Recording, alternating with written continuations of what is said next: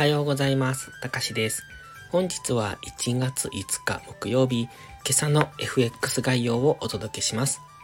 このチャンネルは初心者の方が少しでも FX 相場に馴染めるように考え方を学べる場として配信しています。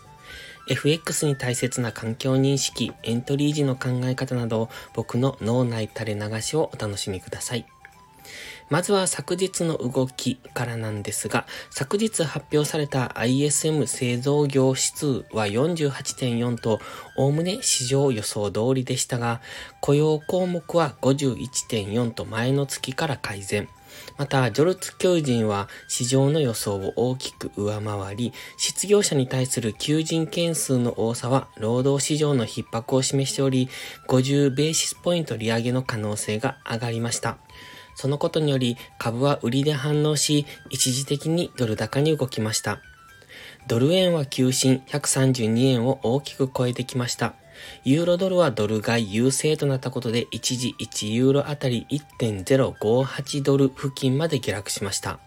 また、米連邦公開市場委員会 FOMC が昨年12月13日両日に開いた会合では、当局者がインフレを押し下げる決意を確認したほか、正当な根拠のない金融状況の緩和は物価安定の達成に向けた当局の取り組みを損なうとの警戒感が示されていたことが4日に発表された FOMC 議事要旨で明らかになりました。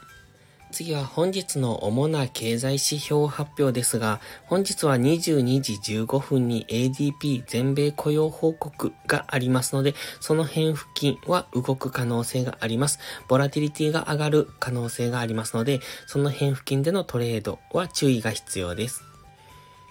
本日のトレードポイントとしては、昨日の FOMC の議事要旨の発表を受けて、ドル買いになるかと思いきや、ドルに関しては微妙な動きをしております。強いとも弱いとも言えない動きをしておりますので、明日の雇用統計の発表次第かなというところ。ですので、雇用統計までは方向感のない動きをしそうですので、じりじりとドル高方向に動く想定がされます。ドル円に関しましては強く上昇してきておりますので、一旦の調整をつけるのか、それともこのまま上昇が継続するのかというところを見極めるポイント。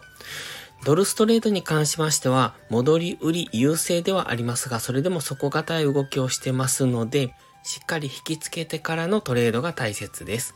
クロス円に関してはドル円と同じ動きをしてますので、本日調整の下落になるのか、それともこのまま上昇が継続するのかというところですね。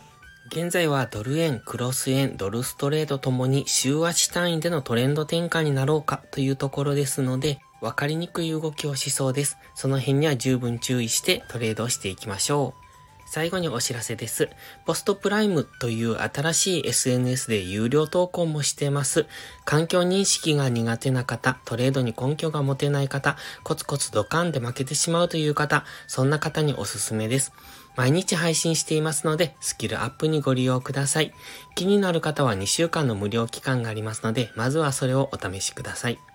詳細は概要欄にあります。ではまた次回の配信をお楽しみに。たかしでした。